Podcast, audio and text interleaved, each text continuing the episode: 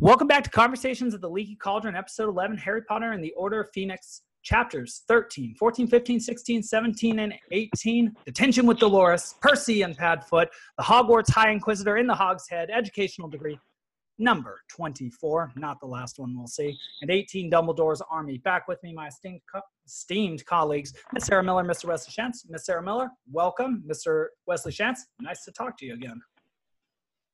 Yeah, long time. It's been a whole 14 Greetings. hours, I think. Greetings, greetings. So, you know, I don't really have an outline for today. I've just been looking forward to this. And, you know, we've had a pretty interesting pre show talking about other things. So I think we got plenty out of our system. But um, as usual, I'm feeling a bit like Harry. And, um, well, you know, why don't we start with detention with Dolores? We didn't have a lot of time to talk about Professor, so called Professor Umbridge um, recently. So I suppose I want to ask a little bit about her medieval methods uh, to you two. What you thought about her? What you thought about her of all people telling Harry not to tell lies, especially given um, you know the fact that he seems to be being pretty honest, though he doesn't yet know uh, how to express himself in the most rhetorically refined ways. Um, and uh, well, just how you felt about that situation, whether you felt like it was unjust, whether you thought there was something to what she was saying. Is there? Am I missing something? I think I'm. I'm just sort of a typical reader in that I feel infuriated by uh, the injustice of her assigning detention to um, Harry for speaking the truth, uh, especially after teaching Dante's Paradiso and knowing well um, the great quote that the justice of uh, the justice of God is inverted in the world of man, so that that which is actually just is turned into injustice in the world. That's what I seem to think. But well, what do you two think? Wes, you want to take that one? Well, so we we sort of danced around Dolores Umbridge last episode. I was trying to remember when she came up exactly. I guess just because she's sort of lurking in the shadows and she's described as toad-like and stuff like that. But but we finally kind of meet her here, and we meet her in the context of a confrontation with Harry right away, right? And so, you know, anyone who's going to confront Harry is automatically going to be seen as suspect for us. Um, so I don't think we can possibly give her a fair shake the way that she's presented in the book. She's clearly an evil character, and it's just the the nature of her evil that's sort of interesting, and it becomes clear uh, again pretty quickly once she actually gets on the scene. Um, she makes him write, "I must not tell lies," until the words are etched in, like she says, until they sink in. Um, and this is like the most galling thing as a reader, right? Because you're literally forced with Harry to sit there in her hideous, you know, saccharine office and watch Harry write this over and over um, in his own blood. And, you know, Harry's scar and his blood have been such important and deep, you know, significant things. And now they're being just like trotted out as, you know, the most banal punishment, but with this sick twist. It, it's it's a very bizarre part of the book. It's very unsettling. She's hideous, um, but then you know she's never really given a chance to be anything but hideous. So I don't know. I, I find her you know as s- symbolically kind of interesting too. Like what sort of a thing within education or within politics does she represent, um, and why is it so loathsome to us? Like it's kind of interesting to try to think that through, but yeah, I don't know. What do you think, Sarah? I mean, I, I, too find her interesting in a symbolic way. To me, just to pick up on that, to me, I think she represents like the worst elements of, um, among many other things, what she represents uh, is the worst elements of ed- the education system. Um, I'll say that, like in the reading for today, setting aside the detention, which was like draconian and disgusting, um, the the fact I think that she, uh, the way she runs her classroom, she the kids are in there, they are told to read. There will be no need to talk. There will be no need, I think, as, as one of the characters says, no need to think um, they're reading a book and then they're writing out key words and pieces of information, you know, multiple times for maximum retention. Maybe I'm confusing the book and the movie, but um, her pedagogy is so bad that the fact that she is now evaluating other teachers' pedagogies um, is to me symbolic and, and, laughable. And I'll be honest, like I don't love the idea of divination, but actually, like the the more we get into this into this this particular book, the more I'm seeing like, huh, you know, there's something about it that's really valuable. It's hard to pin down, and it's sort of hard to know when you're doing it right. And there is something about Trelawney that seems kind of ridiculous, but the lesson that she delivers when she's being observed is actually like not a bad lesson. Like, come in, take out your homework, check it with your partner, and then apply what you did yesterday in class and last night for homework to this new thing that's a little bit more complex. And I'm going to circulate while you're doing partner work. That is not a bad way to begin class. And the fact that somebody as pedagogically pathetic as Dolores Umbridge is the one who's in charge of evaluating her to me is highly symbolic.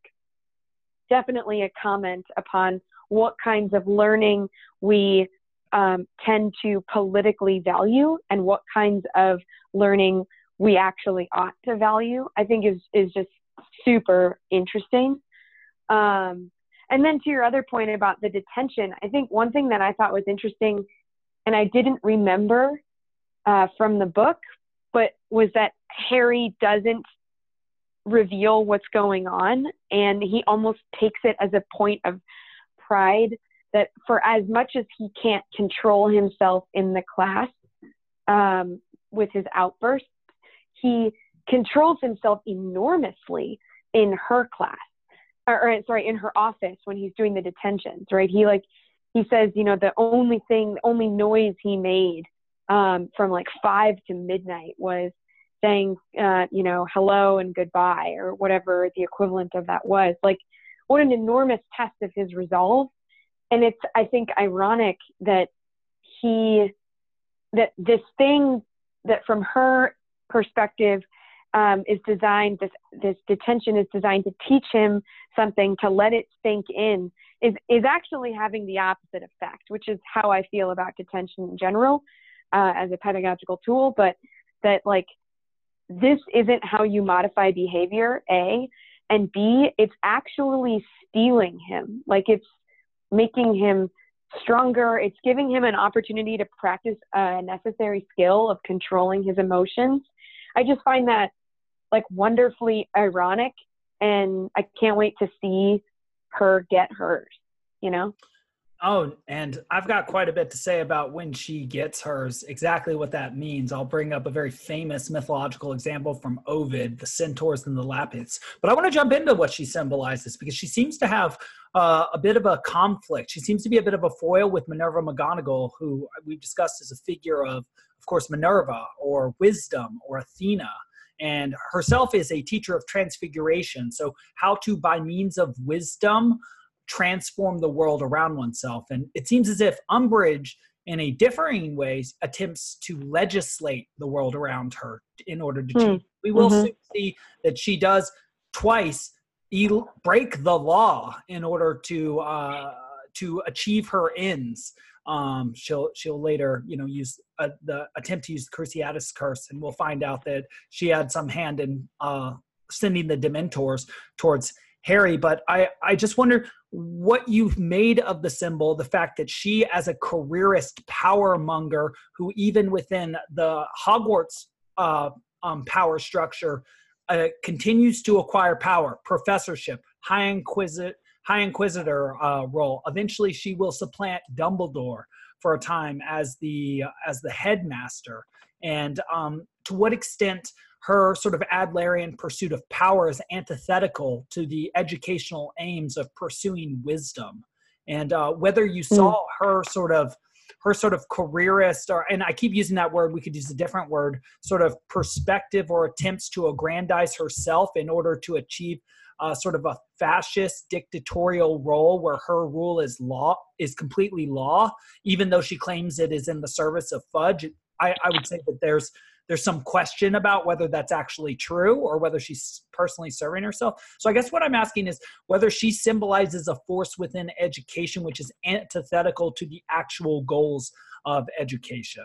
Um, and let me throw that at you first, Wes, and then you, Sarah. I'm not very good at distinguishing between you two. You uh, or or or defining who I'm asking those questions to. I should be better. Yeah, I, I can say some things, but uh, it, the the way that she seems to reject, you know, the truth and then demand that Harry Potter not tell lies seems to kind of encapsulate her for me. You know, like the reason that she thinks he's telling lies is because she has a priori false understanding of the truth itself right and and that's like when you have someone like that i mean it's it's like the malfoys too right like their their very name as her very name lets you know what kind of characters they are and and they're just kind of never gonna have a chance um in this in this framework um so i think that that is deeply untrue to the world as it is.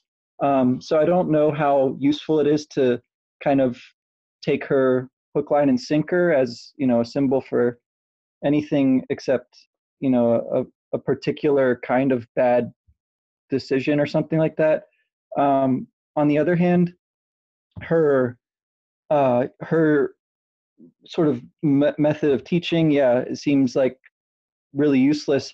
And it should be easy for another teacher to correct that or for Dumbledore to correct that. But then you combine that with her, you know, ability to change the law, right? And to be, in a sense, above the law because she's kind of riding it like a, a surfer on a wave, right? And as it changes, she's just a step ahead. And so she's, we're, we're told about this in Percy's letter. Um, you know, she she's like Percy, but even worse uh, mm-hmm. in some ways. You know, so I yeah, I, I think I think in this in this case, um, she's again someone who's so kind of over the top evil um, that, as you say, like we just inevitably are going to see her get, you know, the get the consequences of that down the line somewhere. Um, how that is how that comes about i don't i honestly don't remember that well but i know it involves hagrid mm. i think if I remember right. So that's that's cool. I'm glad he's going to come back into the story at some point. It involves some centaurs too, and will be rather brutal. Mm-hmm. Uh, not to mention the fact that she, like Voldemort, is herself a half blood who conceals that fact about herself in order to again pretend to be something that she is not. Sarah, what do you think? Yeah, I mean, like I mentioned, and I think like what you just said, she is like pedagogically bad. Like she's not a good teacher, right? Um, and the fact that she's also um, in some, you know, that she has access to power. I think I I I definitely see your point, Wes. That like I don't think that there. I don't think that I know people who are as malevolent as she is. I, I hope to God I don't. Um, and and she has like, uh, you know, but she's a different kind of evil than we than we have encountered maybe because of the um, a couple of things one because of how demurely she presents herself um, and two because of how much she uh, how much power from the outside world she has that she brings into um, into Hogwarts, right? Like uh, I think she's different than the evil of even Lucius Malfoy, right? Because he's not at Hogwarts, his son is. And just as like a side note, when um, when Educational Decree 24 happened and all the teams were disbanded, um, and we hear Draco Malfoy um, like kind of boasting loudly that Slytherin was able to reform their team, and he was talking about well, it was it was a no brainer because of my father. Honestly, I don't know why this didn't hit me before, but it was it was for the first time where I actually said, "Wow, that is so sad that this kid is so insecure that all he has to appeal to is the power of his father." Um, and he probably doesn't even know it, but how sad and pathetic is it that he can't even get anything on his own? He has to, he attributes all of his success to his father's good name or his father's wealth. And this is a time in his life where he should be rebelling against that. But anyway, my point is, I feel like Umbridge is a, is a, a category of evil that we have not yet seen. Um, and it's because she is like incompetent and cruel and that's wedded to power. Like I think one of the things that she might represent is is when you have uh, when you have people or figures or uh, you know individuals who masquerade as wise, who masquerade as experienced and you know prudent and um, highly skilled, but who are simply in a position because they are sycophants and they know how to play a game like Percy, um, and uh, because they are you know touched with ambition and they have the power to make their position look like merit, but it actually isn't merit, right? Like she didn't even get the job because she's a good teacher. She got it because she was a they at the ministry were able to change the law so that if Dumbledore couldn't appoint or couldn't name a teacher, they could, you know, install one. Like that that that alone is like she doesn't have the requisite legit experience to be doing this, but she has the power to make it look like she does, right? So um, I think that that is a very real reality, or that is a reality in our world where like experience, expertise is often derided as somehow elitist, and um, people people can somehow say that like you know if i'm in a position of power to create a narrative or to say legislate um, I, I, can pass myself off as worthy of being listened to, but I'm really only, you know, wealthy or something like that. Um, well, Well, Schultz is a great example of that, that. Yeah, well, not to mention the fact that she she wields power without uh, she wields power over education without having herself ever educated and you can see just how effective she is in the classroom. But I do see several corollaries with her throughout the epic tradition. Of course, there's Thersites in the Iliad who knows many words but speaks in a disordered way and is hateful to both Achilles and Odysseus, talented individuals. And is ugly. Is really is, ugly. And it has the most physical description of any character in Homer by and is considered both the worst and the ugliest of the Achaeans. It's true. And Wes and I recently talked that we lost a lot of this material because of my own foolishness um, about the connection between moral rectitude and good looks.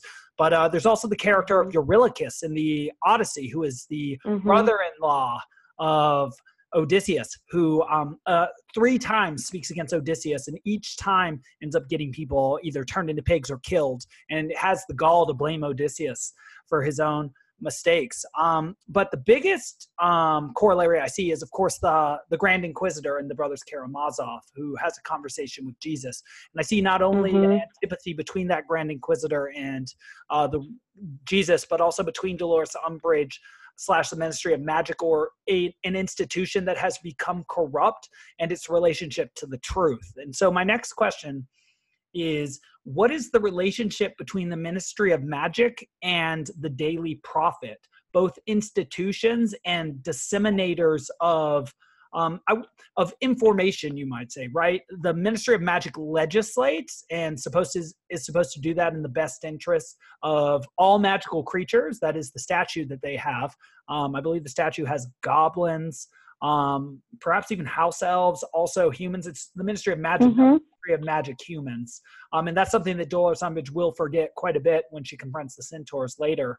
But um, also the the prophet seems to seems to have also taken the same position on Harry as the Ministry has, and they both become sort of anti Potter, anti Dumbledore. And if Dumbledore is a figure of God the Father, father or that which disseminates truth in the world what does that mean about the institutions in this magical world? What does that mean about institutions in general do you two think? Uh, I, I, guess there's something of a separation of powers issue here. Um, obviously, the ministry does seem to have an awful lot of of power, but, but you know, as Dumbledore pointed out in Harry's hearing, like it doesn't really extend down into the, the particulars of what goes on at Hogwarts. And and when he says that, you know, of course, Fudge comes back at him and says, "Well, laws can be changed." right? And so that seems to be sort of the, the the approach that they've been taking here because they can't do it with their traditional, already quite extensive powers. They're just feeling free to expand those um, as necessary to kind of undermine Dumbledore and uh, take more kind of s- smaller details into their purview than previously have been, um, which I think is another kind of indication of well, you know, ways that education can go wrong, right? When the the kind of separation of powers, so to speak, where the teacher in their classroom can sort of do things their way because that's their job, versus you know having someone come in from outside and um, based on whatever experience they may or may not have and whatever preconceived ideas they come with, of course, they can make some adjustments and potentially some catastrophic ones. So anyway, I mean, we see that with um, even a teacher that we might not have thought much of before, right? Trelawney, where suddenly she becomes sort of more valuable just by her um, confrontation with and, and sort of being juxtaposed against what Umbridge represents, you know. Um, I think Sarah, you were saying like, suddenly Trelawney looks kind of important and interesting um, beside all that. Well, not to mention the fact that later on we will see that a, a big part of Harry's dreams has to do with a room that's full of prophecies.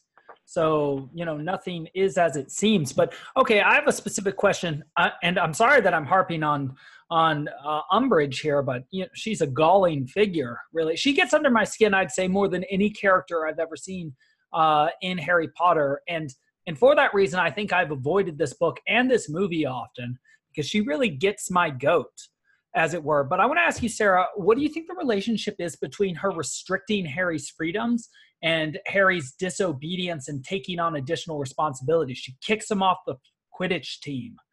She she's she will eventually keep him from even or and all students from even gathering together. And how do you see sort of the weasleys reaction to that as a manifestation of sort of compensation or the Jungians would call it a compensatory effect? You try and repress something it comes out in a different way. And how do you see harry's response to that? Is it a mature response? Is it just a rebellious response? Is this a natural response to repression? What do you think of that? I mean, what do you mean? Are you talking about her not allowing him to go to uh, to, to move the detention um, and and what does that do? How, how does that so, inspire his future action? Is that what you mean? I'm asking about so she she specifically starts to restrict his freedoms and all the other students. These these decrees they don't empower the students mm-hmm. they restrict them but i i forget i think it's within these chapters. Perhaps perhaps it's not that um harry Harry and the Weasley twins get kicked off the Gryffindor um, Quidditch team. Was it in these chapters, or does that come a little bit later? Ooh. Um, I don't remember that one. Do you remember that? Okay, that's that not happened. Okay, so we can talk about that in the future. Well, what do you think then? So I'm looking at 18 specifically, Dumbledore's army. How do you see the mm-hmm. fact that she stops allowing them to use useful magic um, and mm-hmm and will eventually say that students cannot gather together, sort of like the British said about Americans before the Revolution, um, the American Revolution. What? Yeah. How do you how do you see like these? The, she's starting to take away what makes Hogwarts a beautiful place, a free place, a laissez-faire place, and uh, changing it into sort of a a a saccharine, as you were saying, uh, safe space um, that is a place sort of devoid of life which the students are really starting to fight against so much so that they start they literally start an army right? Um and so well yeah. well yeah i mean i so i want to hesitate against using the language like of the mo- of the primary world that like a safe space is somehow bad um inherent because I, I don't think that that's what she's creating actually. I think she's creating a place of willful ignorance and not a place where kids right. can go and be themselves fully without fear of like is this a safe space is supposed to be a place you know where like you can go and and and be honest and and like not fear re, you know retribution or judgment or whatever but um i'm just thinking of the places that we deem to be safe spaces at our school they're places not like cones of silence but they're they're places where like we're very very clear about like um what kinds of things can happen there but they're not designed to liberate or not certain that's that's the opposite of what I, what I want to say. They're not designed to imprison anybody. They are designed to specifically um, make people who don't feel free feel free in in a way. But because i think what she's doing is actually not is is making things um, less safe for their like for them as thinkers because I, I do I think agree. that I do think that um uh and I, I was just talking about this with a student earlier today actually that uh, we were talking about Creon in um in Antigone and he's writing a paper about um something in he's writing a paper ab- about what he sees as um like not just uh you know like this lovely patriotism that creon claims to be acting out of but like genuine paranoia um in a time of crisis.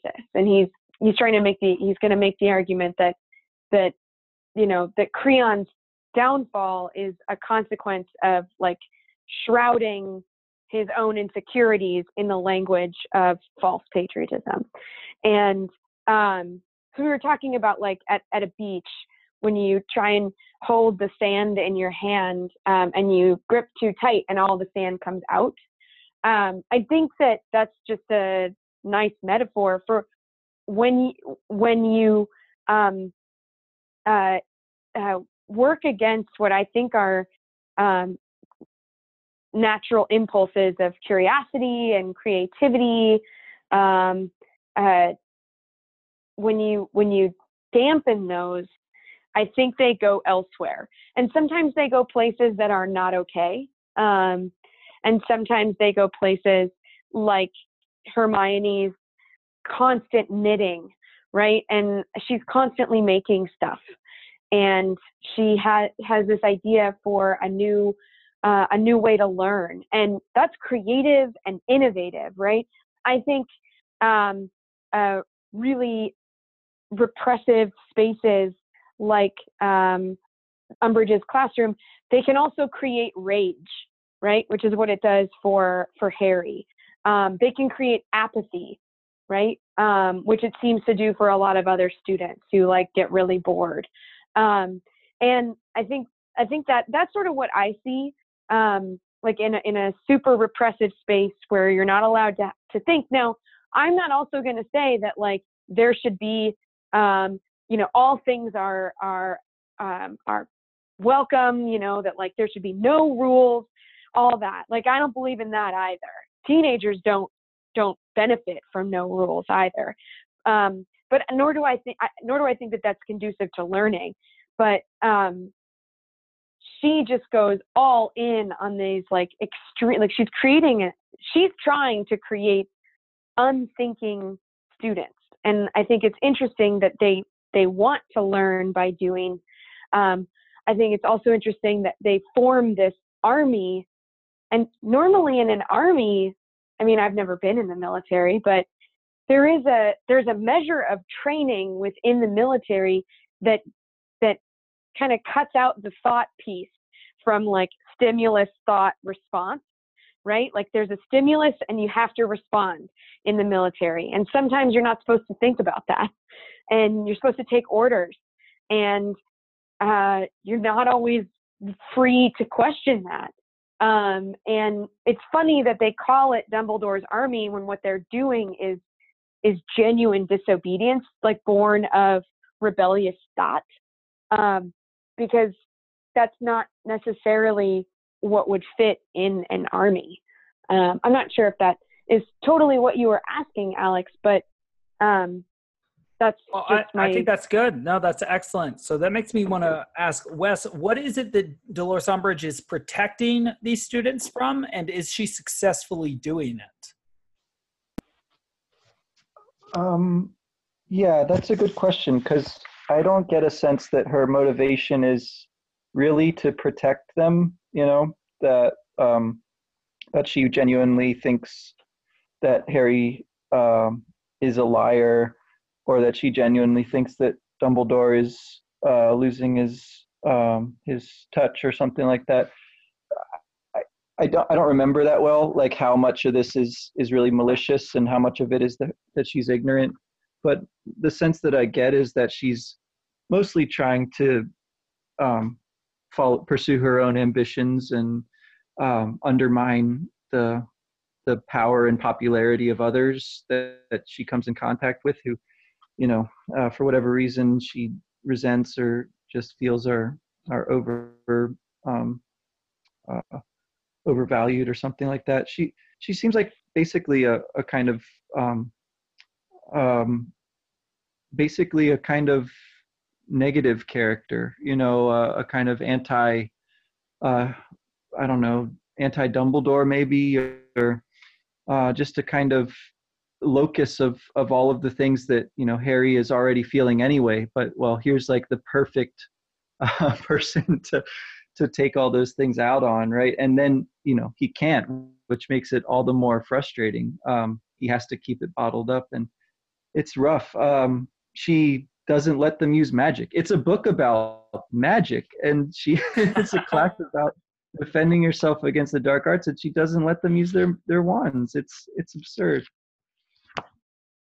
Okay, and so well, we've been I've been harping a bit on Umbridge.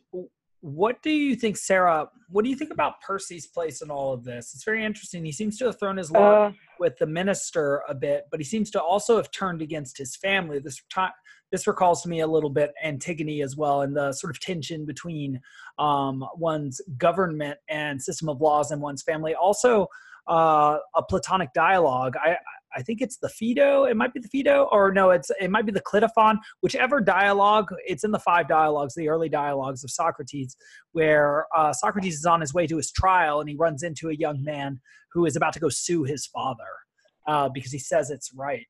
And so I, I I just wanted to ask you a little bit about the tension that Percy creates within his family and um, what you thought about that, whether you connected that with Umbridge as well. Um, what do you think about Percy Oh. right now? for I Percy is so yucky. Um, that letter, I think that letter was like extremely upsetting to read for me. Um, I think it comes right on the heels of a of a detention, um, and so to hear him write like Dolores Umbridge, a truly delightful woman who I know will be only too happy to advise you. And of course, she is only too happy to give advice, but she is far from truly delightful. Um, and, uh, you know, he, I can, I can just, he's so stodgy. And like, you just want to say, dude, you're 20 years old, like, live a little. Um, he, it's funny because uh, there's a line where he says that your loyalty should be like to Hogwarts itself and to the ministry and not to um, uh, uh, your family or your friends. Um, and I, I can't seem to find that in the letter. I'm just uh, scanning it right now. Um, uh, but it is i don't know to me that it's just so it's so misguided and yet it like with umbridge like w- what wes you were saying uh, you know i don't know how much is she's actually trying to protect the kids i really don't think she is i think she's trying to protect herself and the minister and the ministry and it's like it just seems like they have they believe one thing that fully changes the rest of the logical like processes that they go through to make conclusions. That like if that it's like a, a gap in the code right? Like he's he's so um uh eloquent and but he's he's just like completely in the wrong direction. I don't know if that i don't know if i'm making any sense but it just seems like there's like something is off in the in the data set that he is uh that he is starting from. And so he reaches this like radically strange and messed up conclusion. It's kind of hard to see how he comes from the same family as Ron and Ginny and Fred and George and Bill and and uh what's their Charlie. other brother's Charlie. name? Charlie. Like how is this one of their children? I don't understand. Um I mean, I guess, you know, sometimes nature not sometimes, but like, you know, nature can, you know, be more powerful than nurture at times, but anyway, I'm sorry, that's sort of a rambling comment. No, I really. I found him like really upsetting uh, in in this particular reading, and I was really glad that Ron did too. Um, and they sort of laughed off the the letter, um, but yeah, yeah, and I mean he is in himself uh, fairly successful. He does seem to fall along the same lines as Umbridge in that respect, but that makes me want to connect sort of him and also the idea that the justice of the world can be inverted with the idea of Sirius. Seems like Sirius now finds hmm. himself again imprisoned and imprisoned again with his evil memories again because with whom is he imprisoned? Well, and where is he imprisoned? In his ancestral home, sort of like Harry has been imprisoned in his cupboard uh, with his family that he despises so much, literally with a picture of his mother that shrieks that has a house elf that still goes to talk to her. So it's like he is totally confronted with and trapped within his own uh, past. And while the the the resources of the ministry are completely devoted to finding and uh, finding him and getting him kissed by a Dementor, while Dumbledore, or excuse me, while Voldemort is actually back.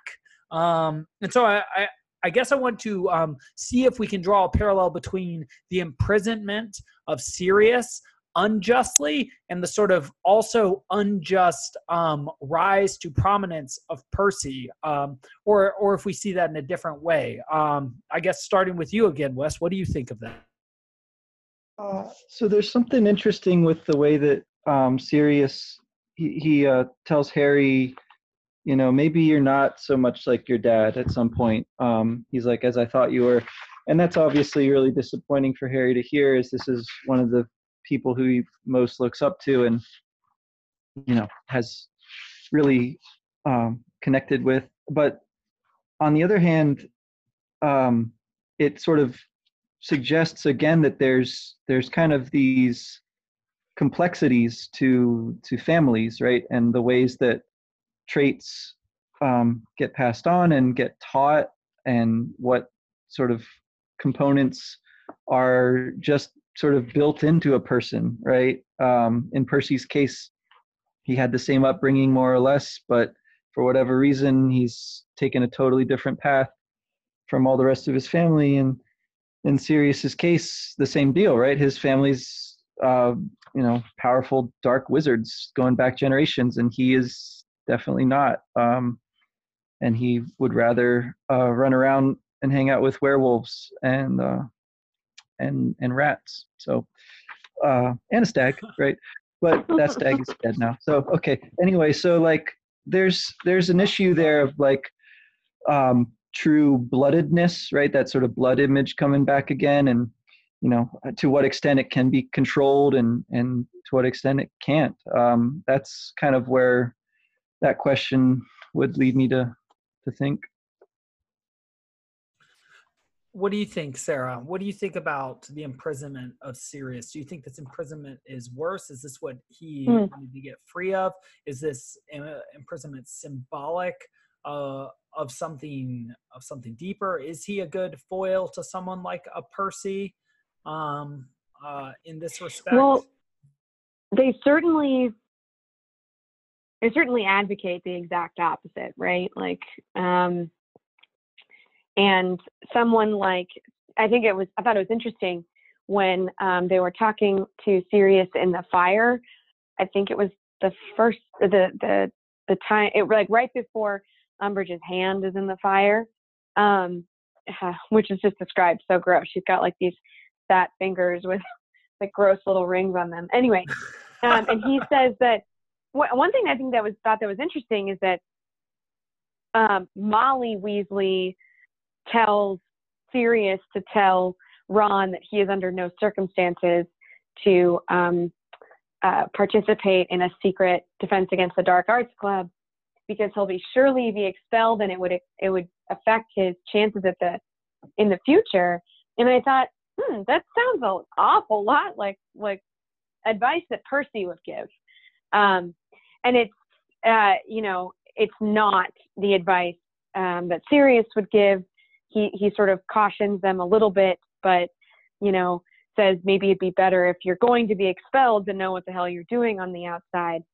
Um, this imprisonment that he's experiencing is, I suppose, symbolic because he's stuck in a place that he, um, like the the one place he wanted to leave is the very place he can no longer escape, right? And at every turn, he's faced with these reminders about who he was and where he comes from.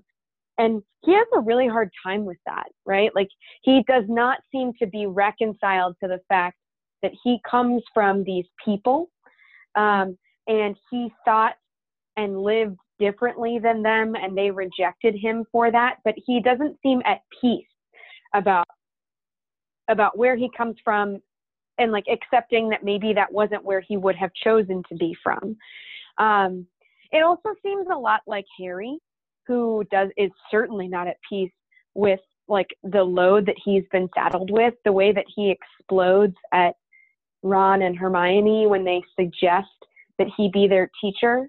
Um, I think we finally get a, a glimpse into what makes him so mad that like that the the idea that he was so close to death and the only reason he survived is because he as Voldemort needed his blood, right? And so he had a hand in this in a way. Um, and and he's like in, imprisoned in another way, right? Like in in his inability to kind of connect in the same way with the people he once did. Um, I think the lack of control he has over himself makes him feel like maybe he's a prisoner to his emotions. Um, I, I, I think it's interesting that like um, these, you know, contrast contrast that with work with like Percy, right? That like Percy doesn't seem to be imprisoned in any way, but is that, is that is that I'm losing the question in terms of my memory, but um, you're making I, me think interesting things as if, and I don't know if this is quite right because I see Sirius in two ways because of that. I see him sort of as uh, the subject of his own decisions and what the output of them are. He seems to have gone from somebody of massive freedom, right? He was a handsome young man who could turn into a dog and could do whatever he wanted, regardless of the rules said. He had this incredible pride of place. So, on the one hand, but but then obviously he ends up in Azkaban, makes this terrible decision about trusting Peter Pettigrew, loses his best friend, has to look for uh, sort of support in Harry, doesn't always work out, is sort of stuck in his own home. In some ways, Snape is getting the best, the last laugh on him, who is now a respected professor and head of Slytherin House, and himself can travel between worlds as much as he would like.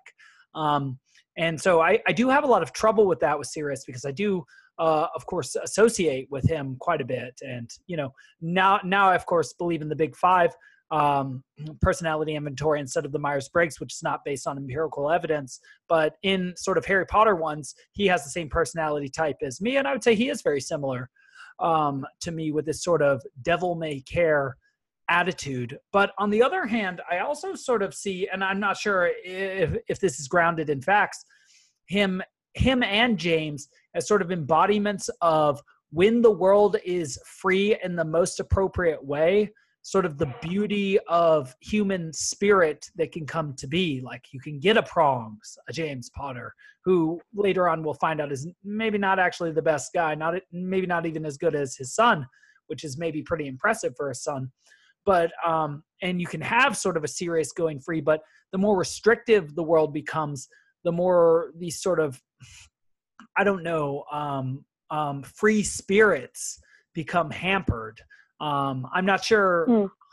I'm uh, well. I guess. I, I yeah. What do you think I, of that? I guess I I see that that idea that you know that he's a he's imprisoned in the place that he comes from, which is this place of purity, and he rebelled, you know, um, and maybe hasn't and like that was a great act of freedom but it wasn't like he was rebelling for something. He was rebelling from something like from a way of life that was way more restrictive. And it doesn't right. seem like he's he's free for anything. He's free oh, from constraint but that constraint is not channeled. And that's part of i think like part of what frustrates him in being stuck in grimmauld place is that he can't help the, the order, right? He can't do anything useful. And um, even Hermione, of course, because isn't it obvious? Like she she says that, and I feel like feels it more often than she says it. But um, even Hermione picks up on that, like, you know, isn't this exactly what he would be doing? You know, forming some secret society and like breaking the rules. Should we really be? Should, is he really the best judge and and it turns out that like he and James were like pretty nasty people. So like I think freedom from all restraint without a sense of what freedom ought to be for or how it ought to be used, in a sense of like, you know, directing principle and like this is what your freedom gives you the freedom to go do uh, positively as opposed to you know freedom to like lounge around in the shade and you know, trip the light fantastic or whatever. Um, I think like we see later that Sirius and James they they did some terrible things, and that's what that's the other side that you get when when you break the rules, right? Or when the rules are less strictly, um, uh, you know, enforced, or they are less clearly defined, or whatever. Um, and and that there's there is a, a, a space in the middle, right? Where like good things are cultivated and maybe the other things are softened or or disincentivized and I, I don't know I I don't know if that sort of if that makes any sense eh, or I feel like I've maybe strayed from the Harry Potter point but I think part of what he is stuck in Grimmauld Place wondering about is like what am I what is my purpose I can turn into a dog, but I can't like and and feel incredibly free, but I can't even do that. Like I can't help anybody. So, you know, for as free as he might feel even in in, like animal form, he's not like it's that freedom has no use if it's not in service of something. And I think like maybe that's just something he didn't understand when he was a kid. Um, and, and, and ran away from home, right? Um, and I, I, I think that is something that you know very few 16 and 17 year olds would genuinely get that, but it's something that you know we've talked about it quite a bit at at, at school. Um, you know, it, it sounds to me also like it comes from some of my background in theology too. That like, you know, freedom is good, but freedom for what, right? Um, it can't just be to like uh it, it can't just be like unfetteredness for its own sake i don't think. Sure. No yeah. And wes what do you think about the sort of ascending a power of percy and the sort of increasingly limited freedom or or lack of freedom of sirius? Do you see much there? Do you see something there I uh, I think that Percy's letter is an example of some of the most um, despicable writing in the entire hmm. series um, by design, right? Uh, matched hmm. only maybe by the Hogwarts High Inquisitor um, decrees, which we get very mm-hmm. uh, many examples of as we go through. But um, you know, Sirius uh, also has been somebody that Harry's been able to to write to, and I found that kind of interesting. The the motif of writing as it's sort of explored through his correspondence with Sirius. Well, well, that's cut off here mm. too, right? Like not allowed to write to him. His owl even gets injured, sort of mysteriously, but we can sort of guess what must have happened there, right? And um, and then his owl uh, is brought back to him by Dobby, who's awesome, and knows about the room of requirement, which is awesome. Um, but uh, as far as Sirius, you know, then he's sort of like driven to do something risky again, right? Because he needs to communicate with Harry and he's not being allowed to. It's like that one thing, that one connection that he had to the world uh, is taken away again. So, you know, he almost gets caught by the uh, the the ring fingered hand of of Umbridge in the fire there. Um, whereas Percy, yeah, I I guess he's um, got it all figured out, right? Like he knows who to hang out with and who to hitch your wagon to at this point, and um, and he'll let you know um, in a in a very loud undertone, you know, stage whisper in his letter. It's it's it's rough. Yeah, I feel bad with uh, with Ron, but at least Ron's on the Quidditch team now, so that's pretty cool. Ron Ron ends up having, I'd say, one hell of a year, really, and I think we'll get a chance to talk about that. Even though, even and I do think that's the right way to describe it. He has quite some ups and quite some downs.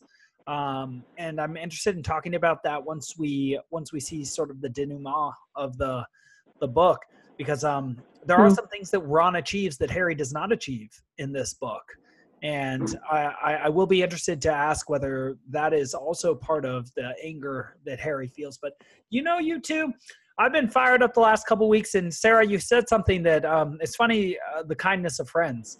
You uh, you were like, well, Alex, you know, March is tough, and February is tough. We're getting to that time of the year, and um, mm-hmm. you know, I have a very simple question for you all. What are you drinking tonight? Because I'm having a double of whatever it is I'm having. And it's probably a tonic to cool my nerves. Because frankly speaking, I was pretty much yelling on the pre-show, and I was acting like Harry when Hermione has to say, "Hey, cool it.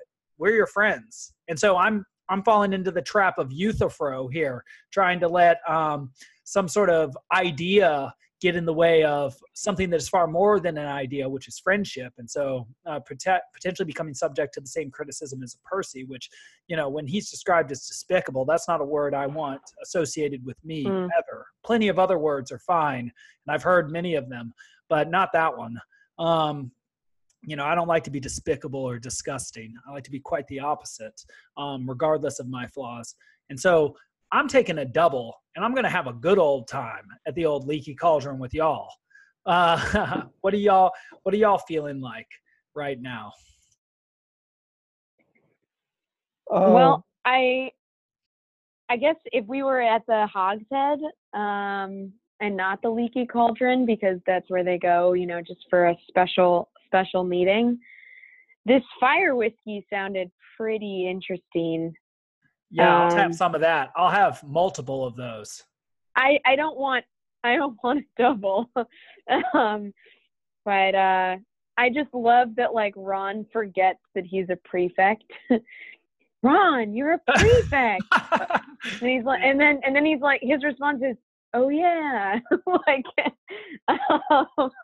um, I don't know. It, it sounds like to me all whiskey is like fire. It just burns. So um, yeah, maybe a, a a little a little sip of fire whiskey with um, a, a lot of ice in it to water it down. yeah, I was just uh, thinking maybe whatever Mad Eye Moody has actually got in his class. that, he, that could be the way to go. Um, especially you know since he's a teacher and gets away with that. You know you could just have that in your desk drawer or you know hip pocket, whatever. Yeah, you know, whatever leads me back to that bush I found in graduate school after one of those nights of it wasn't fire whiskey and this time it was margaritas that we had, Wes. But whatever gets me there. Um, Yeah. You gotta have good God, I missed out. It was a good night. It was a good night. Um, we bought a little make your own margarita kit and we went through it all. I, I might have gone through it all. I know Wes had some. well, as far as oh, I remember, yeah, it was a good night. And that's what, you know, it's all about, really. within limits, right? We got to have certain limits because within limits. That's important. Right, right, right, right. It, I guess it's a it's important to know where those limits come from. Do they come from our own judgment, or do we have to legally dictate them to each other? And I suppose you know when we legally dictate, it does still come from somebody else's judgment. And so, does the force come from within, or is there sort of a natural force of community? Uh, and to what extent do we actually have to legislate things? Perhaps that's a, a bigger question we might get into at some point. Maybe we can add in some like John Locke or founding fathers or somebody in somebody who we consider useful to that question. Well, y'all, I feel like I'm in a much better place than I was before, a far more informed place. I think we we got to get some of the vitriol out because this umbrage seems to be having an effect, at the very least on me, perhaps on all of us. Um, there's just a lot of unfairness going around in this book, and it's it's getting it's getting to me a bit. It's getting to me, and uh, I'm glad yeah. to see that it's not so easy on either of you two. Makes me feel a little less crazy, um, which is a useful thing to feel. You're just as crazy as. I am, as Luna Lovegood says. Uh, very good, very good. Okay, well, okay, time out before we leave. Um, yes. Uh, Wes, did you notice that Professor Binns doesn't even know Harry Potter's last name? Because he's such a beast. Like he doesn't care. he's and the only one that doesn't have to be observed because he like just waltzes back in through his wall and like he calls him Perkins, like, oh yes, yes, hospital wings, go to it, Perkins. And I, I like busted out laughing. and and Neville almost takes out Draco and his two goons if he wasn't held back by Potter. Whatever. That's all of your all of your all of your favorites are really you know they're they're kicking on all cylinders here. They're stepping up. They're stepping up. I do know. I like how much battier Luna is in the books than she is in the movies. In the movies, she's sort of uh, dreamy but likable. She is super batty, and which I had forgotten because, as I said, I avoid this book because of Umbridge's presence in it. So opprobrious is she. Um, but okay, well, y'all, we've been really zooming through this book very nicely. We've been doing about six chapters per week. Uh, do we want to stick with that? Do we want to go through chapter 24, occlumency, this next time? Do we want to do fewer, more? I'm down for anything within limits. Uh, occlumency is a great one. Let's do that. Yeah, I think I think the uh, six chapters a week is a is a good chunk for this it's size a, text. I agree. I agree. It's a it's a big one. I've actually pulled a Sarah Miller on this book. I've gotten rather far ahead, as indicated by my lack of knowledge of where we are, my disorientation. Um, but I'm about to go back through. Um, I think uh, the name of the the the speaker on the Audible is Dale. His last name is Dale. I forget what his first name is. Um, something like Chip Jim. Dale. Jim Dale. Yeah. It's, it's not Chip Dale. It's That's it's a, a Chippendales. oh yeah, very good, very good. uh, it's Jim Dale. Jim Dale. Right, right, right, right. And um, he's quite good. Um, and I'm told actually, yeah, he's very good. The Rings commentator on uh, Audible is quite good too. So I'm very much looking forward to getting into all of that with you. And again, I just want to say that I, I, I continue to be very thankful that we're doing this sort of project, y'all. I mean, we've been doing this for yeah, almost a year now. Almost a year. We're getting up there, and so you know this has uh, become a big part of my life that I really enjoy. And I'd be like Harry losing Quidditch if I were not to have this anymore. And so I'm uh, I appreciate you you both being on here all the time and giving your time, giving your energy, giving your insights. Um, who better to do this with, frankly speaking? Thanks, man. Yeah. Thanks for all your questions and keeping us on on track. Yeah, for well, sure. you know, sometimes you got to be the fire under the kettle. Uh, but I guess you gotta you gotta restrain yourself to the logs in that case. Um, well, you know, we'll keep bringing what we've got. You know, we've all got our different wands, we've all got our different perspectives, we've all got our different stores of information. And I think the point is, we're all teachers, and so we want to just put it all out there as much as we can for as long as we can. And you know, what's wrong with that? What's wrong with that? Seems pretty good. Yeah. For sure. All right, y'all. Well, until next time. Right. And Wes, we don't have any more early conversations this week, do we? No, not unless I hear back from um, uh, the student studying uh, um, video games and, and terrorist cells. Uh, as far as I know, we're, we're clear. All right, cool. Well, I, I'm looking forward to that too. I like getting up early and doing that sort of thing. I like telling my students that I got to get up too, and I like taking my Instagram photos um, bright and early and seeing how how tired I look as I begin to show my age. well, you know, that said, y'all, we're still at the beginning of what's hopefully a very long and fruitful partnership. And, uh, you know, I suppose we're still at the beginning of a long and fruitful friendship at this point. And, um, you know, I'm looking forward to judging us more by our fruits as we produce our fruits and perhaps soon eating some fruits because I'm getting pretty hungry here. All right. Bon appetit. Thank you. Well, have a good night, fellas. Cheers. Bottoms up. Cheers. Bottoms up. Good night. Good night.